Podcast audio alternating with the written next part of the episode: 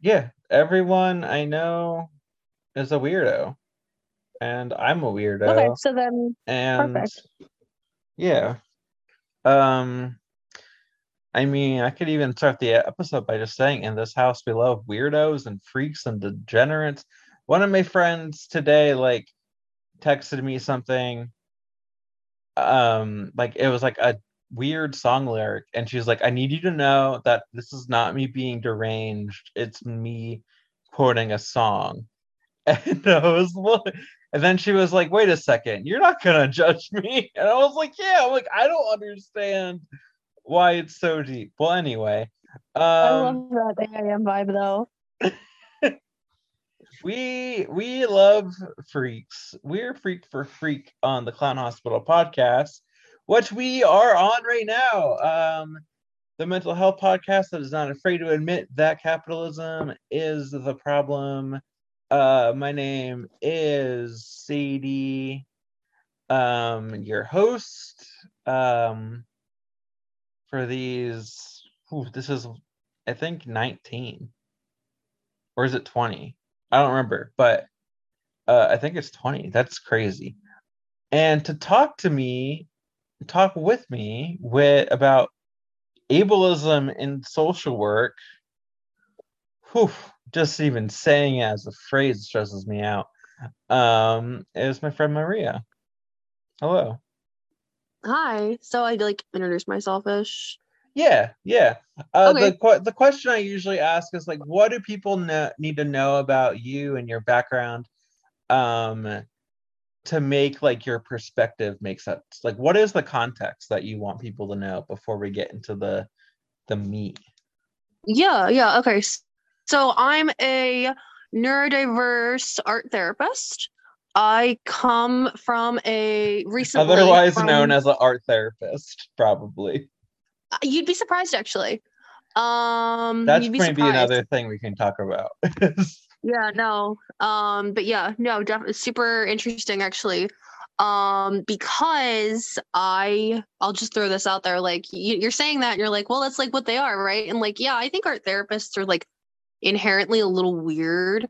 And you have like Mhm. that weird therapist wiggle room where you can be a little bit more of an ass than other people.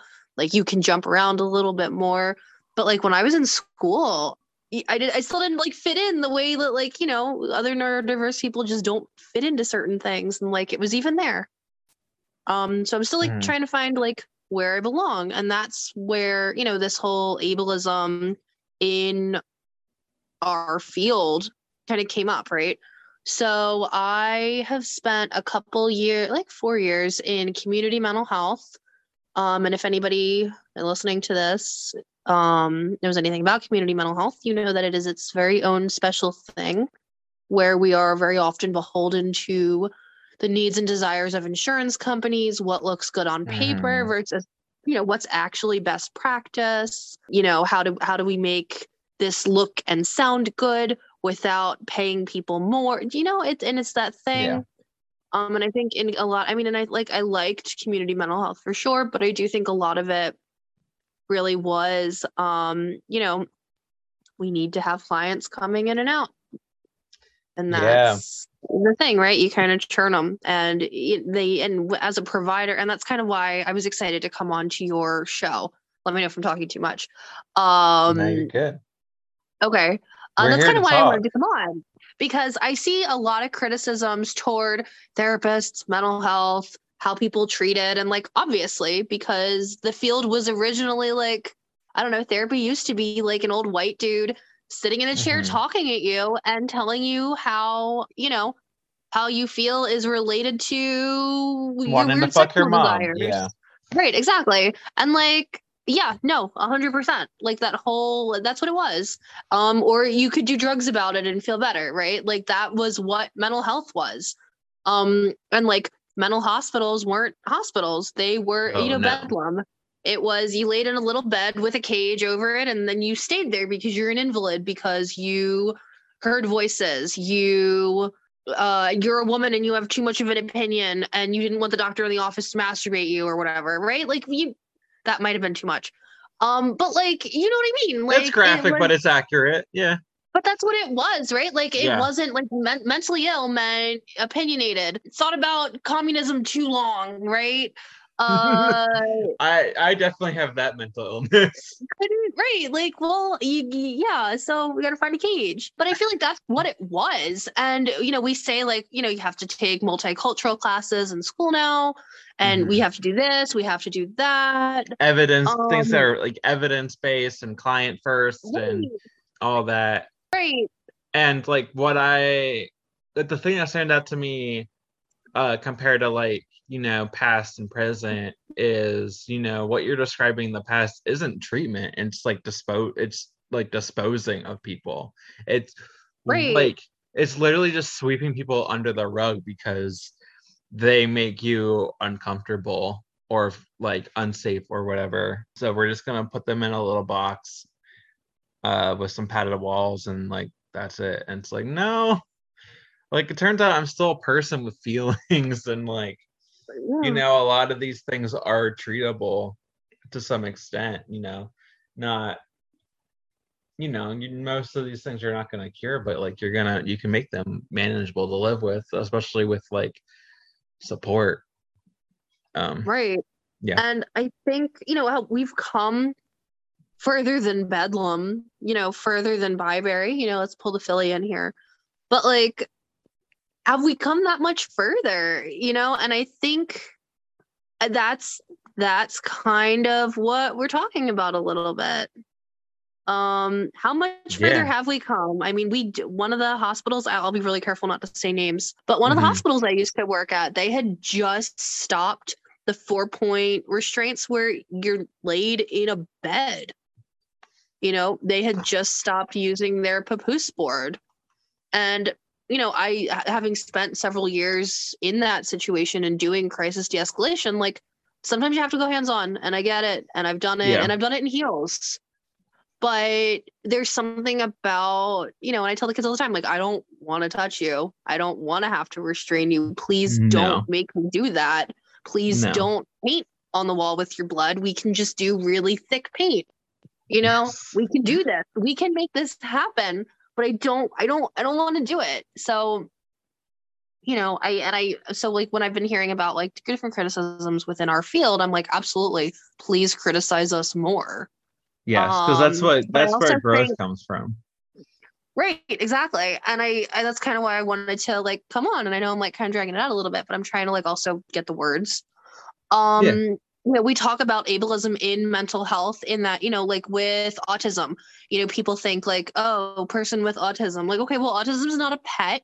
It's organicity of the br- it's just how the brain works. Same Yeah. thing with ADHD um and you know we i've been in treatment teams and you know case discussions where someone goes oh this kid's like a problem and i'm like is the client a problem or are you just like not changing right like i had been in meetings where i had a staff complain about a client and then you know she ended up saying like i have i have done everything the same since i started. I do not treat these kids differently. And i'm like wait why the fuck are you doing that? You should absolutely be changing. Yes you should like, be treating them differently. If you If- should be consistent with um among uh, you know across different kids but like, like you can't tell me day one you is you know the same yeah well also like it's it, like that's it's an it's an equality versus equity thing. Like you know you're not gonna like if like you're not gonna necessarily need to like treat every like not every kid has the same needs. So like you're gonna treat every kid like you know you're gonna pay attention like you're gonna treat every person the same by paying attention to their needs but how you actually do that is gonna be different for every single person. Like i like on the very first episode of the show we are talking about um you know the the character the behaviors that people associate with autism are really the behaviors that a per like that the that people are like experiencing are doing while or after being mistreated yeah they're in distress like and i think autism and adhd they're both characterized by like how do we know you're diagnosed with this or you know like okay i've got this diagnosis i have AD, i have adhd how, how do we know you have this diagnosis? Oh, well, you know, it's because this is how you annoy us, you know? And with autism, it's mm-hmm. the same, it's the same thing, right? Like a, a happy autistic person isn't melting down. So I think it's interesting that it's character. Uh, so many other disorders like anxiety. Also, I also have anxiety. Um, although I'm not crying mm. yet, this is good. Um, you know, anxiety is characterized by how you're distressed on the innards, right? Or how you overthink things, or you catastrophize, or you throw up every time you do something new, right? And depression is kind of the same way, where you're it's how you feel, mm-hmm. anger, how you feel, and then maybe you share it with other people, or you take it out on yourself, right? But with right. neurodiversity, we get really ableist because it's not about, I mean, even psychosis, you're hearing voices. Are do you feel like they're mean? No. Then you know what I mean? You don't have to eh, psycho even psychosis, you like leave it unless it's dangerous. So like mm-hmm. I don't and I think this is where we're really ableist, you know, with everyone in our, our pet autism or you know ADHD. Um, and I'll I'll get a little personal with this too.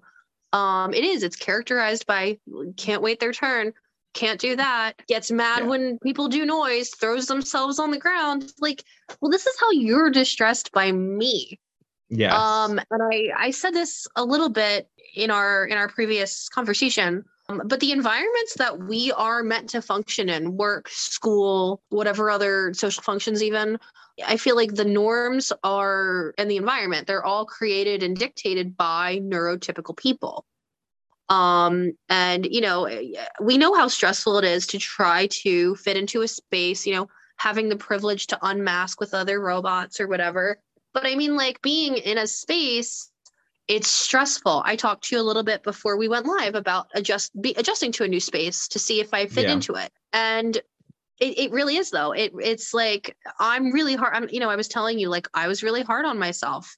I'm already doing that, and then you know you have a kid in school doing the same thing where they're like trying to fit in, trying not to be annoying because they already know that they're annoying. They're trying to do this, they're trying to do that. Their brain feels weird because they're on a stimulant at eight years old, right? And you have all this going on, and then you know you hear the criticism on the outside. You know, you're i had a client's parents tell them that the kid was a slug. Jesus like, oh, christ. oh, and then like that's that's that's the thing specifically is like you said like not only from the outside but like from their parents. Like from the from like and like and i'm sure this happens with like care providers as well. Like not just like criticism from the outside criticism from like your caregivers like the people who like are like in charge of like your safety and like your like yeah. growth and development as a person like they they hit a wall with you and all of a sudden you're a fucking slug or like you're difficult or, right, you're, or you're like problem. violent and, or whatever but yeah. it's like no if you just meet my needs like and i and you're just not like upsetting me constantly then like we won't have a problem really um because yeah. adhd is really categorized by the feeling, you know, timeliness, weird organization stuff, being overstimulated, the dead zone, which is that you're sitting there and you're like, I have to get up and do the thing. I have to get up and do the thing, but I've got five more minutes before I have to leave. And then it's been five minutes and you're putting pants on and you're leaving and you hate yourself. And those are like the really fun things about ADHD that don't come up because you can't wait your turn or you want you send someone a meme immediately and they're like i'm you got to wait a minute you know like it's not just impulsivity it's loathing yourself when you don't fit into an environment that wasn't created for you and yes. i've i've heard people like trying to like diagnose ptsd uh not ptsd uh, people are trying to like dismiss ADHD as just a trauma response. And I said this to you before, but like ADHD and trauma go hand in hand because it's mm-hmm. traumatizing to try to fit into a space that's yes. not meant for you. Yes. Um, Same, and I know. Like I like to say that, like yeah. as far as I'm concerned, like the Venn diagram of like autism and like CPTSD is probably like a fucking circle because like for the same exact reason is like you are just like it is traumatic to try to fit in this like world that like is like actively like not Not giving meant a shit you. about Yeah. like yeah Exactly. And like when we talk about like I did my I did my master's thesis on um like, like a specific piece of artwork and I scored it using a scale and it like showed up it scored for ADHD, but it also had some weird shit like perseveration, spacing out and like you know this that you know like dissociation and the ADHD space out looks really fucking similar. Are you traumatized? Do you have ADHD? Is it both? It's probably both. Like, and I, it just blows my it blows my mind. Um, and I mean, even hyperfixation looks really similar. Um, but anyway, so like, I don't know, I kind of lost where I was going with that. Oh, just uh, the environment, I guess. Um, and we talk about, you know, you mentioned this earlier, like being um being like client centered, being uh culturally affirming, Yeah. making sure that when you write queer, you're using all the right letters. And for some reason, we everybody puts intersex in, even though intersex people aren't inherently queer unless they identify as queer. Mhm. That's for another thing. But you know, we're trying to be, I feel like we're overcorrecting, but we're not like actually doing the thing. And in community mental health, that's like what you do, right? Like you're like, well, we have a kid that's acting up. Let's do a behavioral contract because that's what we do. Let's do ABA because even though everybody says it's traumatizing, it looks good for insurance because they don't care. They want to just see good results and at what cost. Um, you know, and that's like how we accommodate those quote unquote problem clients. We just do, you know, what looks good, what sounds good. Yeah, that's Um, not actually what. That's the combinations for the fucking insurance. It's like not like for the insurance company, not for your fucking clients. Um, and fuck, what was I gonna say? Something I've been like, you know, like you were talking earlier about, like just kind of churning clients in and out because like there's like a sh- like insurance demands, and Right. Like they don't want to pay for someone after three days inpatient. Are you kidding me? What can I do in three days? adjust their meds like one time and that's it. And like Right, like, just for the here's- doc. Yeah. Here's a fidget spinner. Just kidding. You would choke on it. Buy one when you leave. Like, and some of the places, like my, at least where I was when I worked inpatient, like we could set up after, we had to set up aftercare. Like I had kids come in from Yeah. different hospitals that were like, yeah, they didn't do anything. I just like went home and tried to kill myself again. yeah. Um, but yeah, so we I think we're so focused on what looks good, what sounds good, let what's you know, what's white, what's woke, let's you know what I mean? And I Mhm. don't think we actually address the people as people. So, you know, Yeah. when we're talking about ableism specifically in I'm gonna just do community mental health because it, it it's been a little bit more recent for me. Yes. but like with neurodiversity focused accommodations just because that's like personally where i'm at. You know if i was struggling i struggle with time blindness i asked for like a sh- just like hey this is where i'm at. This is what i'm diagnosed with. Adhd is covered under the ada um Mhm. because it is a disability. It's not and like there's i'm not saying like i'm going to mention like depression and anxiety just as other things because they're not they're not organic the same way that adhd and autism are. Um and i'd even i'd even kind of push ptsd into the organic portion because you're it really does change you know neuroplasticity whatever how the brain is is affected. And like yes with anxiety and depression as well but those are also two things that you can work on and you can see an improvement in um and with ADHD I think to some degree you can and and autism as well but with both of those it's really about the caregivers changing their expectations Yes. rather than like when I have someone who's depressed or someone who's got conduct issues, um, you know, we're I do a lot of CBT. So it's like, okay, this is how we're thinking about it, but like our reward for thinking about it this way is that we don't want to live anymore. So like we should probably change that. Um, you know, or like, you know, when someone gets in your face, you know, the proximity is a trigger, but it's also you feel like your space isn't being respected. So yeah. So but anyway, but you know, you can change the way you think about things with that. With autism, like you can try to like be a little more wiggly or more flexible, but like you're going to think about things a certain way and that is how the brain works. And kind of the same thing with yeah. ADHD. Like I can practice waiting my turn. You know, I can wait a couple minutes to send a meme. I can let the thoughts that I have just disappear and then I will never share them. You know, I can sit with the anxiety that comes from that. But I'm always going to have, you know, you have to build in little things. I, you know, I have I have a doom box in every room. It's my junk drawer for people that are boomers. You know, they're junk drawers. That's where your shit goes that yeah. you don't know where it goes. Um, and if I lose something, that's where it is. You know, and that's just that's how the brain works. And I was really struggling in when I switched to a lower acuity in community mental health because when I was in an inpatient setting, it was just go, go, go, go, go. And I always had something to do and there was always something that had to be done. And I had a supervisor that was a little flexible on when. So in my other setting though, and like I liked that setting a lot, you know, don't please don't sue me if you know that I'm talking about you. Um I agree. I know, anything I would say. Right. But I mean, like in a community mental health setting, there are ways that they have to do the thing, and there's ways that the beast is tamed and placated and whatever. Yes. But I had like, since the acuity was lower, there was a lot more downtime, but the structure was different, and I had a lot more paperwork to do. And I had a lot more like shit to do. So it wasn't just do therapy, do crisis management, do groups, call families, whatever, right? It was like also like do call these other people, make these calls happen, do these types of insurance reviews, also do this other thing, and then, you know, manage uh, staff a certain way, right? Um, do this other thing, also do more crisis intervention.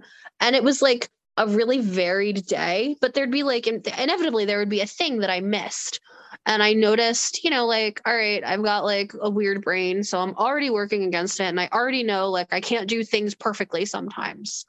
Yeah. Um I feel like that's the biggest thing for ADHD is I will never like if I'm coloring something in, it is never perfect. And that's just that's just my brain. Um, but anyway, so I had noticed like once my caseload hit, let's say it's um let's just say it's 10 because it was 10 um, it got really difficult. Like I was graded eight, everything got done, everything was done on time, and kids got quality hour long sessions, which is a big deal for this type of setting.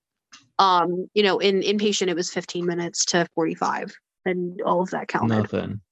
Yeah so yeah no you could you could go inpatient and have three 15 minute sessions and leave and that would be fine because it was three a week but so in this other setting it was it was a little different and i was i like reached out to i like did some research looked in all like the neurodiverse groups on facebook and i was like hey how do people get accommodations because like i feel like i need them and i stood up for my clients and it was really fucking cool and i can tell a parent like hey you want this from your kid and you're not showing them that and how are they going to regulate if you can't do it? Like I can call parents out, I can call other adults out, whatever. But when it comes to myself, it's really fucking hard because I, I didn't. I can I relate. didn't become a therapist to talk about myself. I became a therapist so that uh, you would talk to me and we would we would do your shit. Yeah, I'm here to not talk about myself. Like right. That's the whole fucking point of being a therapist. No, obviously not. I'm please don't report me to the board. I obviously, you know, do thing everything I do is solely to benefit the client in the session. Yeah. Um, but I'm like, okay, so like I, I feel like I need some accommodations here. So I reached out to HR and I was like, hey, 10 is a lot for me. And that was like, I was told like that was the max. And I saw in a lot of the other people getting accommodations that, okay, we would do like eh, people do like 90% max caseload. So for me, like if someone had like 20 clients, you'd ask for like 18 or something like that, or 16 or whatever the math is. Um, yeah. it's not statistics, so I can't do it. So I was like, all right, so I have 10 and like it doesn't sound like a lot, but when they need so much contact throughout the week because yes. it's like acute. And then you have to document and then you have to document so much of that content. Contact yeah, and as then- well. Right. And like uh, community health EHR doesn't work. It always breaks when you need to use it and it's a mess. And we're not, you know, you're salaried, but like you don't get paid to do all the extra shit you have to do to get the work done. But um anyway, so like I asked, I said, okay, so I need some accommodations. I'm already embarrassed because I should be able to just do shit because that's what you that's what you're taught when you're ADHD. You're like, you should just be able to do everything. You're gifted because that's the marker for that.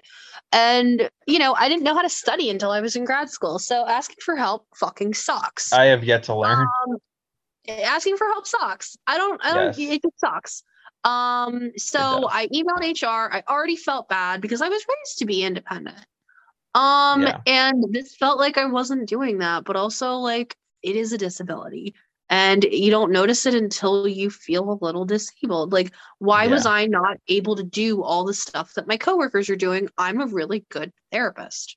My supervisor told me all the time you're a great therapist but thing X, Y, and Z are what you're struggling with. And I'm like, that's interesting because thing X, Y, and Z are almost completely because of my time blindness and my, you know, yeah, you, it's like you literally like your complaints about me are literally just a list of my symptoms. like, right, like that's just my robot brain. And I was like, I wasn't medicated and I went back on when I started this job.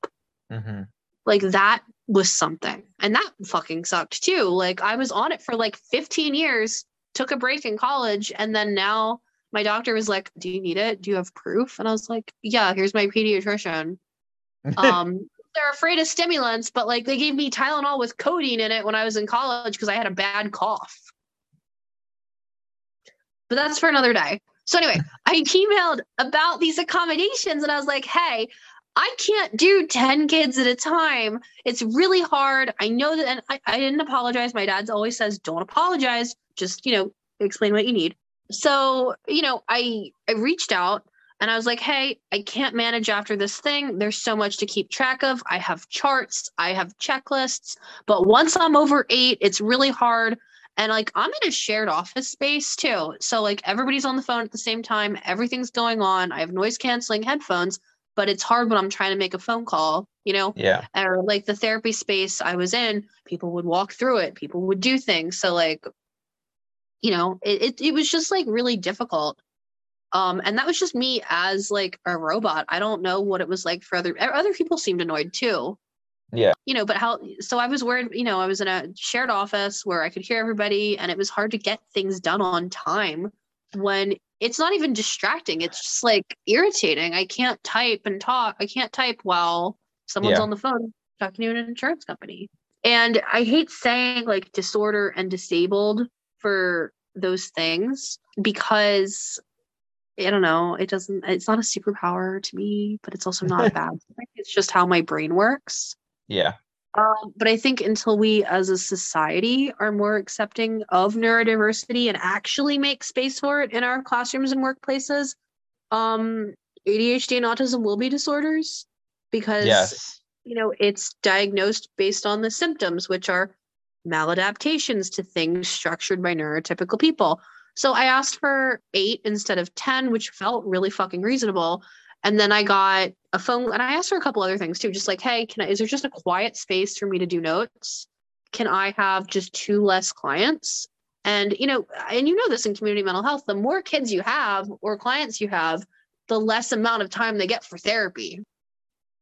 You know, if I have 10 kids inpatient, they get 15 minute sessions. And, you know, if I have eight, they do get an hour, an hour and a half. They get more than the minimum, you know? So it it's frustrating. But so I had asked for Yeah. slightly less clients to make the quality of my work remain high quality. I had asked for a slightly like not as loud space. And it wasn't even like for all the time. It was just like, hey, I just need it to not be as loud. Um, yeah. and I for asked when I for have to like, do notes or whatever the fuck. Yeah, right. I, I did ask for a flexible start time. So like if if it started at nine, I said, can I have 905? Because Oh I knew about the time blindness. And then I like- also that's asking for nothing. like, Right. And I said, like, hey, if we can't extend the deadlines on notes or whatever because of insurance, can I just have a slightly less caseload?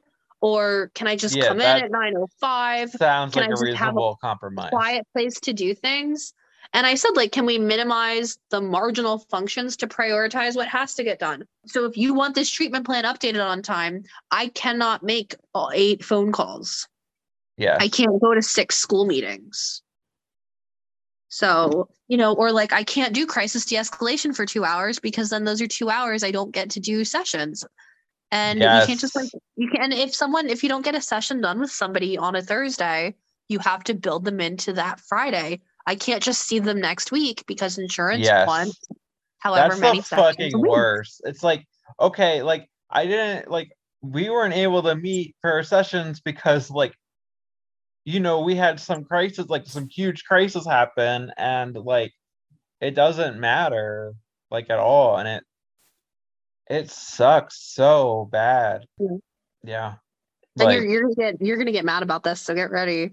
So okay. I sent my very reasonable list of accommodations and it wasn't received well. So they said, like, okay, the time thing makes sense, but could you just like, uh, the HR called me to go over it with me. Mm-hmm. Um, this was like in fuck HR March. Just to say, I have to say like, it every time. not me. It wasn't me that said this, guys.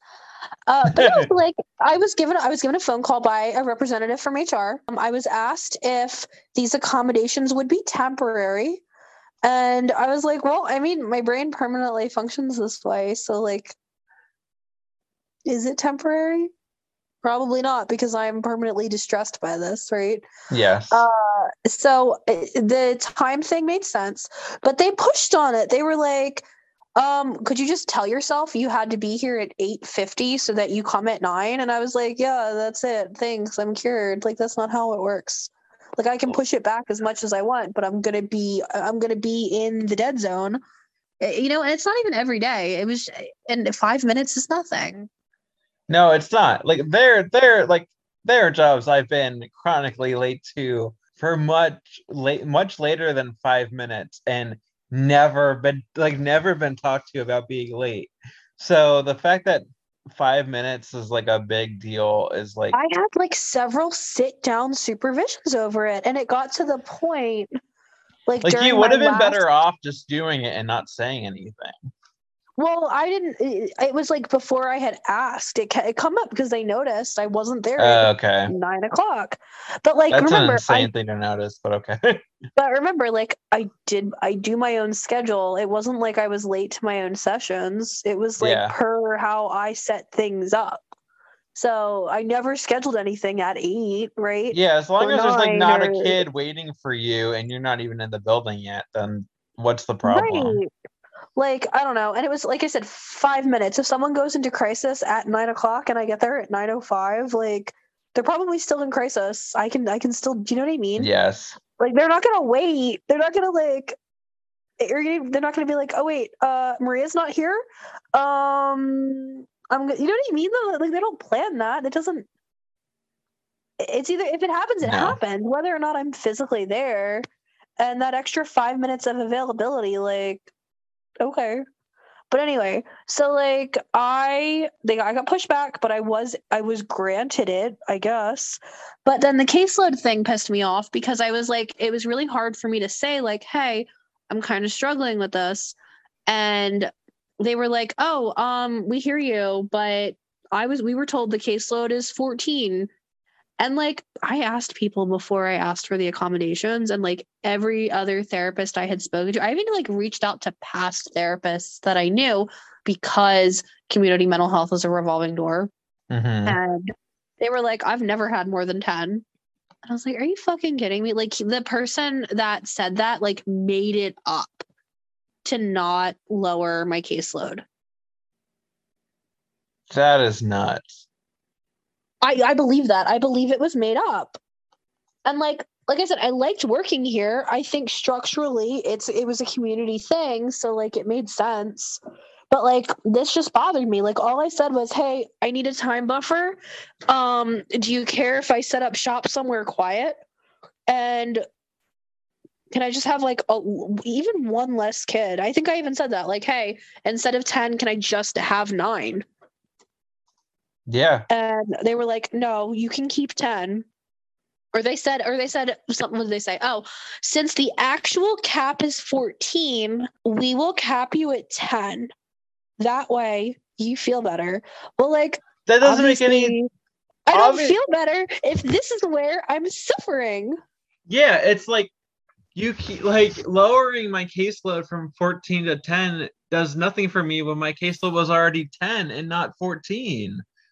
Like that doesn't actually solve the problem. You're just like you It literally looks ch- you just change the rules last minute and, and like oh right oh my god, it's And, like- literally like Right.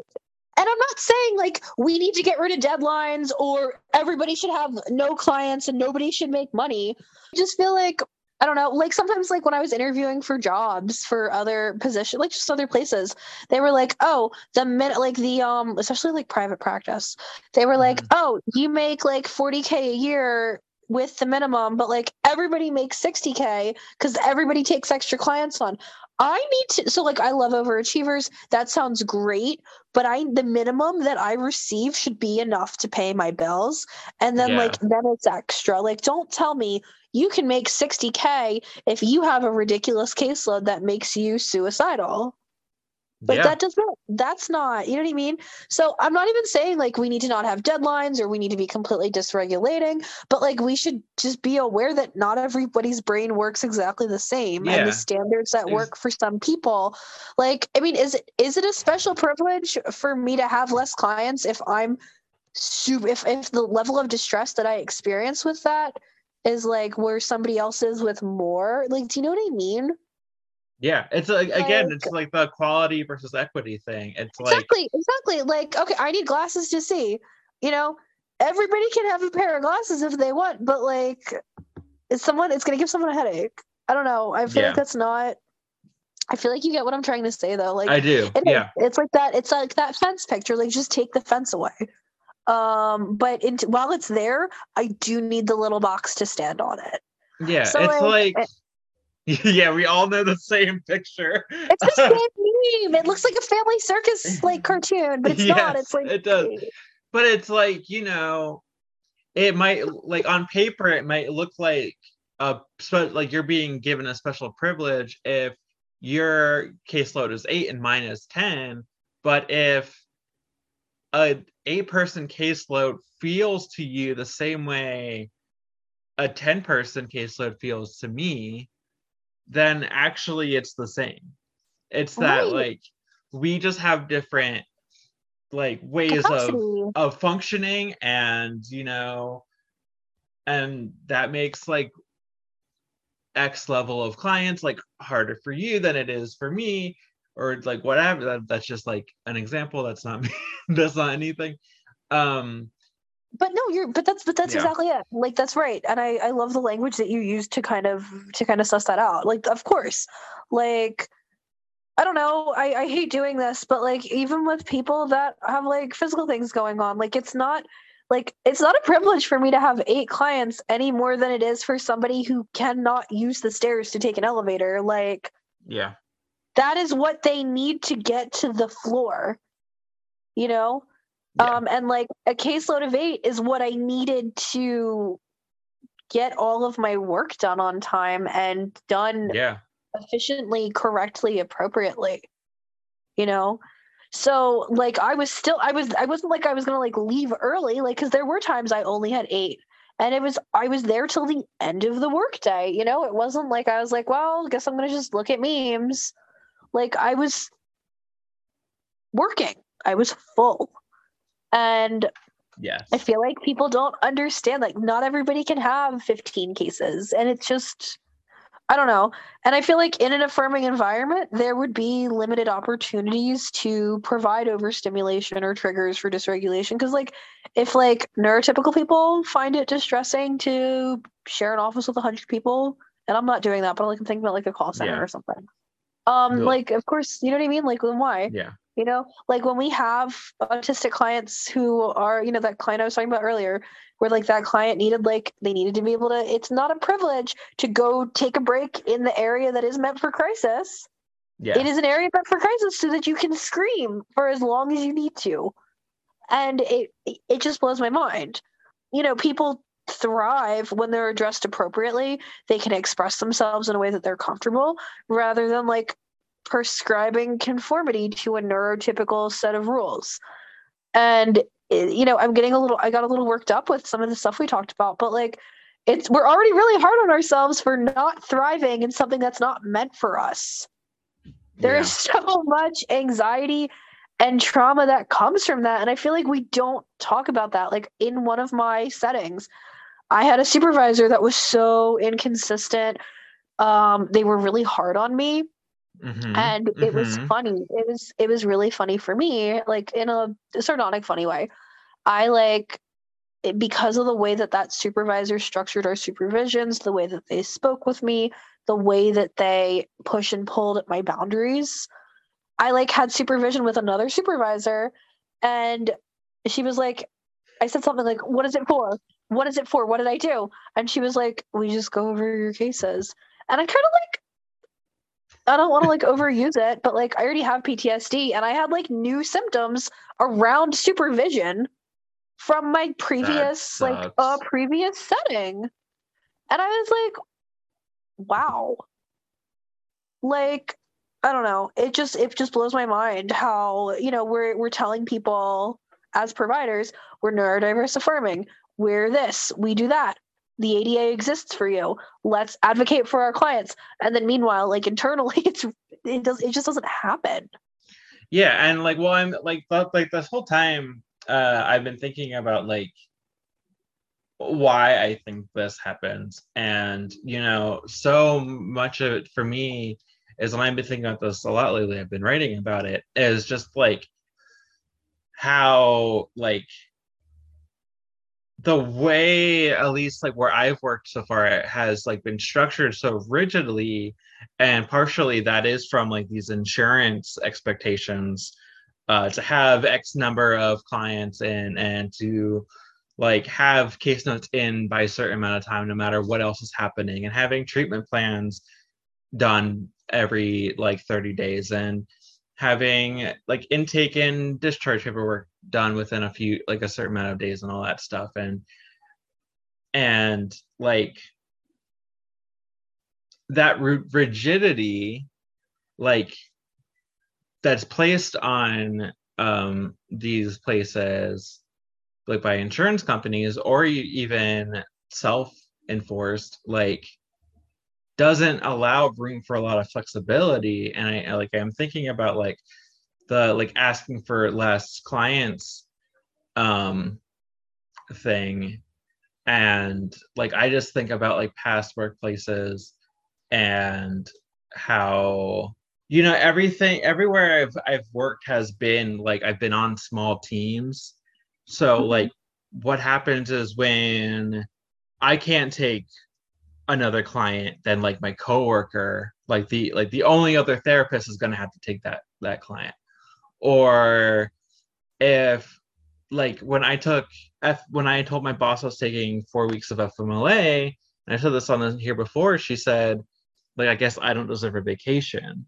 Where like i i had no i have no desire to this day to get in a, in the way of this woman having a vacation but when the workload demands are so high and the team to meet those demands is small and can't even meet those demands like when that team is full, then like anyone doing anything to get what they need to like stay alive, like to be clear, like I was taking FMLA to not kill myself. And you know, instead of going to work the day I was scheduled to go back after FMLA. I quit and I went to the hospital in, inpatient for two weeks starting on the day I was supposed to go back to work. So like I was doing that to not kill myself and and then it was framed as like, oh, like you don't want me to have a vacation. And it's like, no, I want both of these things to like be able to exist at the same time. And, and like, how was that your problem? What? And how was that? How was someone else's vacation your problem? Like, yeah, it's like you're well, actually, like you're like the like the director of this program. So like, if anyone can find temps or mess around with the schedule or something, that seems like it's your job and not mine, especially when I am like, you're sending me home every other week crying. And like, you also know I'm self harming before I come to work, like every single day. And yet you resent me for doing any basic thing to take care of myself. And it's, it's, it's oh. it's just because it's like, you know, I like, because I also do like get it. Like, yeah, like, you know, like because I, I just said that the cows thing of it is like your job and it like it is it's just like you know i understand how these conditions happen and it just feels like it doesn't have to be like this and it just is because the insurance companies like say it they have to and like that and and it's like okay. you don't actually know what the work like really looks like what like my day looks like like especially like in residential like where like you know it's not like like outpatient therapy where like a client walks in talks to me for an hour and then walks out it's like i i am working in their home and for the time being so they're like things are just going to happen no matter like if I'm writing a case note or not or whatever like things just happen and they just need to be right. responded to and managed and and it's just it's just that the work is like just impossible and that they just like refuse to make it possible it it just feels I, awful and I, I, I don't I, I would even take that a step further than just like the demands of the insurance company because it, it, i also think a lot of it is you know when you do well in this field you know you get at least in community mental health um, i think mm-hmm. it's a mm-hmm. little different at an outpatient level but when you do well at least like i know like i was never like a tech in like the hospital mm-hmm. um i like came in as a therapist but i know like for them like they get mandated and stuff and their reward for coming in when they're mandated is to get more mandations because they know that they will come in. Like your reward for coming in is that you have to work three days in a row. And you know that that's kind of ableist too, to some degree, I think. Because yeah, um, a lot of and, people can't do that. And it's also like not humanist, honestly. Like it's I don't no, think it's humane. It's it's it's a um, it's a completely unreasonable expectation. And people people like, only ever do that because they like need the extra like overtime or whatever and like that that is like economic violence like if i ever heard right. just like that it's like, and, like you're coercing people to like push themselves just so they can like feed their kids right and like when we look at these settings too like it, it's and it's night and day like i have my license now and it really is night and day between how how you're treated honestly like i got a phone call or I got an email from somebody that was like, "Hey, we interview I interviewed you like a, a couple years ago. Um, are you interested in coming to work for me?" Meanwhile, like I this same these same people ghosted me when I applied as just a master's level.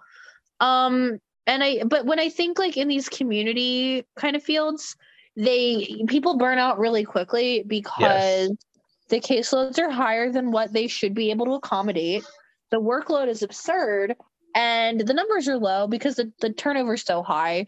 And if you're good at your job, so this is a little tangential, but I feel like it kind of goes hand in hand um, with just like kind of the, the conditions you're put in. Um, you know, you you um the the work's really high.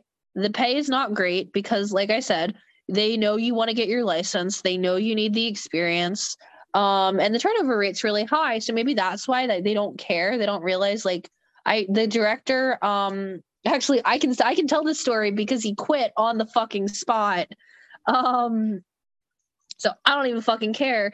But we had like yeah. these meetings, and he literally said to us, I feel like with the millennial era, which is, by the way, 26 through 40 now. Yeah. I think um, so those darn millennials, he, he said something like, well, they, people don't want to work jobs. They want to work like five years and then they move. I would love to work at the same place for a decade. Plus. I love to Um. For, I would. I, I would love for like a place to feel sustainable for five years. Even I haven't Right. even like, you're not gonna that pay me. Right. And you're not going to pay me and you're only going to reward mediocrity. Like, I don't know how people stay at jobs like that for so long. Like, where Yeah. they don't know what they're doing. I have seen their biopsychosocials and they're terrible. And for some reason, I get dinged on not using full sentences on the bottom of a safety plan, even though every other one has. This person does not complete their work. This is not just one person. These people don't do their work. Notes are open for a week at a time, but they know that they'll stay, so they don't care. And It's I feel like. I don't know. I feel like there's a piece I'm missing with this type uh, with this field. Like if you're ambitious or you're hard on yourself or you're trying really hard, they're like, "Hey, we're going to criticize you um and we're not going to train the other people that come on after you." So because you're going to leave probably. So we we just don't I don't know what it is. I don't even know if any of this is relevant or if it'll make it onto the thing. Yeah. Well, But like it's I- weird, right? Yeah well like my my thing is like and i i said this on the episode that came out t- today as uh, we're recording this is like that a lot of these places even want you to be so temporary because like what better unionizing or anti like union busting technique than like just making everyone quit before like they even get to know each other and have any investment in themselves or the work environment or like the specific clients because they all quit Yeah. in and six fucking months. And that's so funny to me because people complain like, well, people only come here to get licensed and then they leave, or they make people sign contracts that once you get, we'll give you licensure supervision, but you need to give us two years. Meanwhile, the environment is not hospitable. Yeah, you have to Like- like you you just have to like make me want to stay, not just expect me to stay because you're providing me a job.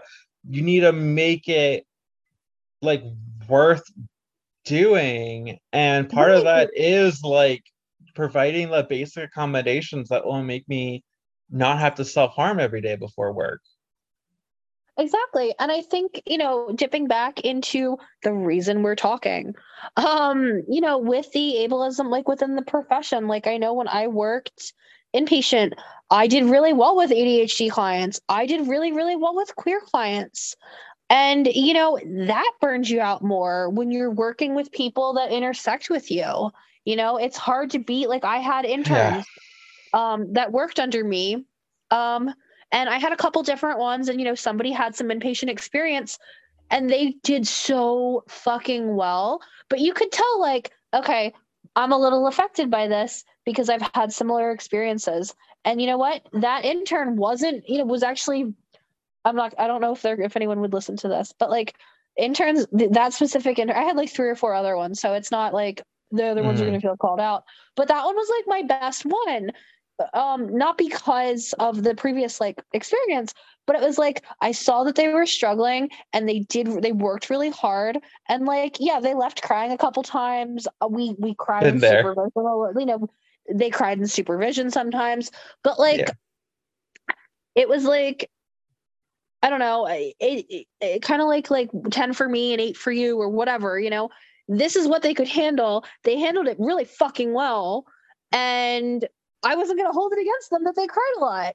Meanwhile, I had another one that was like pretty neurotypical, like uh, identified themselves as neurotypical to me, and already knew exactly what they were doing, did not accept criticism, uh, did more amount of work, but they did not want to learn. So, you know what? I will take the one who did not get as much done, but did really well over the other one any day, you know? And- Absolutely. I know that sounds awful, but like it is harder. You know, it, it is harder. And it's not, you know, we say like, oh, math is this person is good at math, but not at reading or whatever. I feel like it's the same thing. Like uh, for me, I can't have a caseload of everybody with ADHD because I work with kids. So not only do I have eight kids with ADHD, I have at least 10 parents who feel poorly about it or have vibes about it, or sometimes they're really great. But either way, um, that burns me out faster than a bunch of defiant kids whose parents don't sometimes answer the phone because I personally believe that oppositional defiant disorder comes from kids with inconsistent parents and not necessarily Oh yeah. chronic not following directions. And I think that sometimes people will, I feel like it's that a lot of the time. And then it's also like uh, someone with ADHD but isn't white. I see them get ODD all the time. Mm-hmm. So just cool, just cool things. So I mean, the, so the ableism and kind of the racism within the profession comes out Yes, that way as well. Like, you know, don't don't say to Yeah. me, "Hey, you're good with this kid. This one has ADHD. This one's trans. I need you to work with them because you're good at it because it's your thing and it's it's invested in parts of your identity." And I'm like, "That's great, but that's exhausting and I don't want to have to tell every parent, "Can you please just try to gender your kid this way? If it, they don't like it, Yeah. you know what the way for them to like see whether or not this is good for them is if their parents do it because you know what if my mom calls me by a name and it's not the name i like and it's not it's not cool when your mom does it you know like no. You know what i mean? Like i had a client who like wore his socks up really high and i thought it was goofy so i did it too and guess what? We didn't wear our socks up high anymore because i'm the loser therapist did it you know? So like bare minimum you know what i mean? So like and i can have this conversation with you because i'm like hey this is hard. Um i want you know but I- when i'm having it multiple times a week with parents that are less or more understanding it's really hard and it burns me Yeah. out faster than somebody who doesn't have a personal connection to it you know Yeah, I'm I def- I know very well because you know there there was a time where I was exclusively working with other trans people, and um, you know, it wasn't like anything like specifically like working with them that made it harder. It was that like when we lost them, it felt like there was like another layer to it. well yeah Um, and like and i think uh, i'm going to use the word privilege and people dog whistle it but i'm who the, who, who cares Uh, there it there is a I believe that there is a privilege it is a privilege to work with clients that are not like you Yeah, because you that's know? where growth that's where growth comes from. That's that's what makes you well rounded. That makes you like when Right. Like a trans person shows up to your hospital for the first time, you don't have to like ask for them to not be under caseload because you're a little bitch. Like you just are you just feel ready for that. Like right but it also like i mean i've seen other therapists that were like i've never been in therapy i'm not actually mentally ill in any way and i'm like That's i'm gonna just like throw this out like i'm a neurotypical white person who is cisgender and uh straight that's the word that other people are and i'm like yeah awesome and you know i i appreciate when a supervisor is like hey you would work really well with this client who has adhd or is trans or is um something something whatever something isn't white you know what i mean like just something Yeah. that like lines up a little bit and and I get it. And like, I want to make sure the clients get high quality care from people who get it. But also, like, why can't that other person also work with that client? I have to work with people that don't look like me all the time. You know, yeah. I didn't get good at working with certain populations by not working with them. Yeah, it's And, like, like- it's like coddling of people's privileges. Like oh, right. oh, like it so, like, it makes you uncomfortable to work with like a client of a different race or a client of like who's trans or a client who has like right. Like, why are we XYZ letting them off the hook? Like, Yeah, I don't weird. know. Do you know what I mean? Like, I, how do we I empower you privileged therapists that work with minoritized clients without those clients having substandard care? And I'm talking about it specifically with community health because typically that's where you start out. Yeah. Um, you don't have a lot of trainings because you don't have the money for CEs. Um, you know, but that Yeah. that's where you learn those things and you should get clients that are very different from you. You know, it was super it was a lot when I first had like a client with psychosis because I have never experienced that or seen it outside of that space. But you need it, right? Yeah. You definitely know that's yeah, and the, that brings to the like the I guess like probably the last thing I want to say since we we're definitely hitting my bedtime. Um, Yeah, no, this was like I feel like it was pretty organic though. I feel like this is Yes, a good yes, start to I- close. yeah, I didn't even really look at the the sheet at all. Uh, but um, is like this other thing that I've noticed is like in like um mental health settings, particularly even um where someone shows up with a particular like stigmatized diagnosis um it's often like schizophrenia. Um and like and all of a sudden as soon as that person comes in like some of the staff like revolt. Like this person shouldn't be here. Like they're disruptive whatever. And it's like yo or this like is a, borderline client. Yeah. yes bpd is the other one. Um and they're like we can't have this person here blah blah blah it's like no dude this is actually like where they're supposed to go like right. Like, could you see this client at Kohl's right now? Like, yeah it's we, like we need to be doing well. it's like we're actually the highest level of care so like it is appropriate of any anyone of any diagnosis like th- that is severe to be here and you But, know like, we're where- supposed to be where would they go? equipped to do that. Yeah exactly. And i i think it, it comes down to like the root of that. I mean part of that is just like the stigma of those diagnoses like within greater society. But then also it it plays into the same thing where we are just given unrealistic expectations of the, the work and then are also like understaffed and undersupported and like we can't even get the most basic accommodations and so when a client with like a high level of need or like attention or support or whatever it is comes in then it's like well fuck that ruins my like my entire workflow and that's like a horrible way to think about a person Right. Uh, but it's also like you're saying that. like you're I'm like oh, it's like set up for you to feel that way right. And it sucks because, like, you should be really, you know, we really should be annoyed with kind of how the thing is being managed.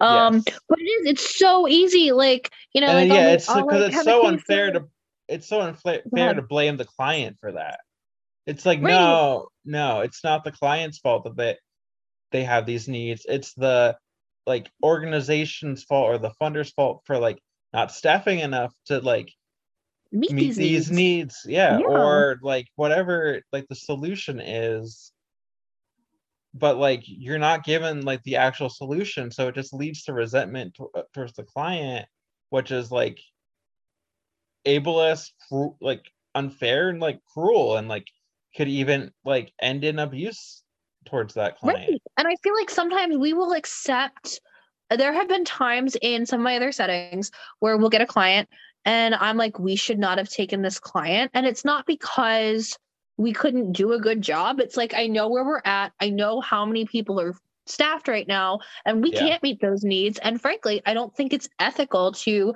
take a client whose needs we can't accommodate yes absolutely you know and i get it and it's hard but like there's also like you know i'm an art therapist and when you work in acute settings you get all the most acute kids that talk therapy just didn't work on you Mhm. know they're like hey here's another one for your caseload. And you know i have the same eight acute clients for months because it takes them longer to leave you know? Or i'll get a couple like all right this one's like a sad depressed teenager. They need a little bit of prozac and they'll leave in a week. You know? But you do you like open you know you get a new kid and you're like reading the chart and you're like i this is so much on top of everything else. And you know those are our complex cases so you know we're talking about eight or ten or whatever but you know when i asked for those accommodations i had three very complex cases that took more because you know you know like all right this client usually gets about the minimum amount of my time each week because they don't need that much and it's not that they Yeah. don't deserve attention but they don't Just- need yeah just you know they get about three hours to me every week this other one gets like six you know Yeah. So it's not like so if i had a caseload if i had eight not a not a you know what i mean eight moderate clients, it would be different. But you know, when this one has the mom who tries to call all the time, or this one's dad is drunk and does we don't have a release form, but I have to answer the phone when he calls. You know, it's like, how, how do we get that work done when it's not adjusted based on our ability or the acuity? I Yeah, can probably have 10 uh clients that don't struggle as much, you know? But when you give me the really difficult ones because I'm good at it or whatever, or I'm the art person because that's the other thing. Or You know? like this person makes Jim uncomfortable, so they have to work with you instead. Like, yeah. Right. Right, exactly. I don't know who Jim is, but fuck him. Yeah, I agree. I don't know who he is either, but fuck him. Jim. Um, I don't know who he is. I don't know why he got a job in mental health. And when he didn't know what he didn't want to work with mentally ill people, like with in every sense of the word. But fuck you, Jim. Fuck you, Jim. don't know who he is, Absolutely. Well, him. that seems like a great note. That like when you're screaming about an imaginary man, uh, maybe this is where we wrap up. Unless you have anything else you really want to say. No, I think that's a great wrap. I would order it at Panera Bread. Hell yeah. Um, all right, so I usually end with gratitude. So I I say two things. You only have to say one. Um, because my first one is always like I'm really grateful for you coming on. Um, definitely like brought up a lot of like thoughts for me and you know, definitely very like well prepared, and I really appreciate the energy you brought.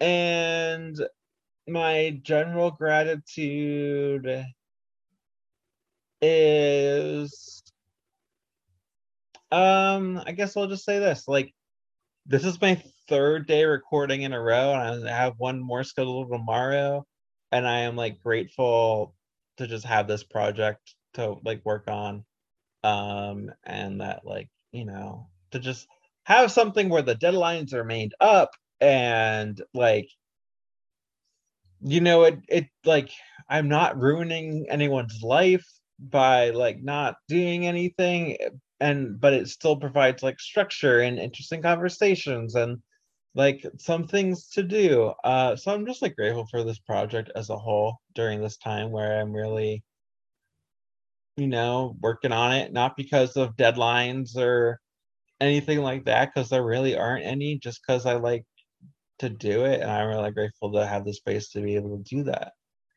um and then i just invite you to express something you're grateful for Yeah, yeah.